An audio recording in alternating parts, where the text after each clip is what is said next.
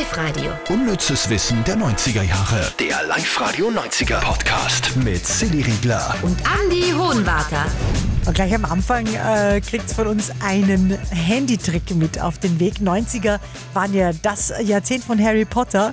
Und ihr könnt jetzt mit eurem Handy quasi zaubern. Nämlich, ihr könnt mit eurem Handy wie so wie ein Zauberstab so Licht machen. Es funktioniert fast immer, muss man dazu sagen. Also es funktioniert nicht immer, immer, aber fast immer. Ich habe es jetzt sehr oft probiert. Also je nachdem, welches Handy ihr habt, ähm, wenn ihr ein iPhone habt, so wie die Silly.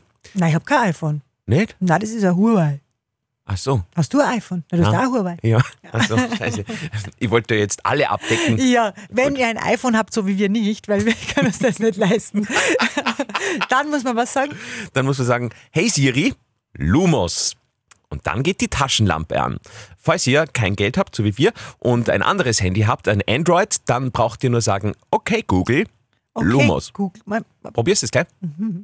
okay, Google, Lumos. Okay, Google, Lumos. Der schreibt immer, okay, Google, Thomas. Das gibt's ja nicht. Weil du so nuschelst. ja. Okay, Google, Lumos. Android-Nutzer werden dann zu Zauberlehrlingen. Sagt man etwa Okay Google, gefolgt von Lumos, schaltet sich beim Handy die Taschenlampe ein. Ge was ist denn jetzt bei dir? Jetzt probier das einmal. Okay Google, Lumos.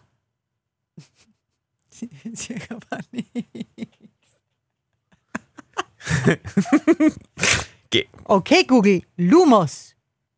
bei mir steht jetzt, Google ist nicht erreichbar. Braucht auch einmal frei. Wahrscheinlich ist Google in Quarantäne oder so.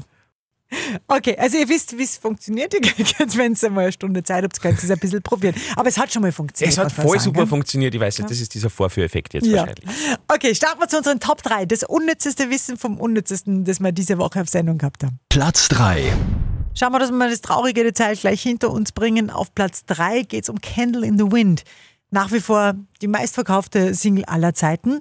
Elton John hat den Song ja schon 1973 geschrieben für Marilyn Monroe und dann 1997 fürs Begräbnis von Lady Di umgeschrieben. Und das hat er wirklich auch nur ein einziges Mal äh, auf diesem Begräbnis gesungen. Also auch die Version, die man bei uns im Radio hört oder so, das ist ein Mitschnitt von damals vom Begräbnis. Äh, wirklich nur ein einziges Mal weltweit aufgeführt. Seitdem auch nie wieder. Also bei Konzerten spielt er schon Candle in the Wind, aber eben, wie du gesagt hast, die alte Version von Marilyn Monroe.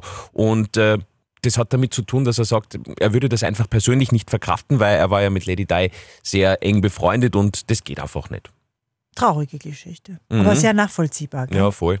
Gleich zu Platz 2. Platz 2. Und zu Angelo Kelly von der Kelly Family. Der hasst ein 90er-Spielzeug.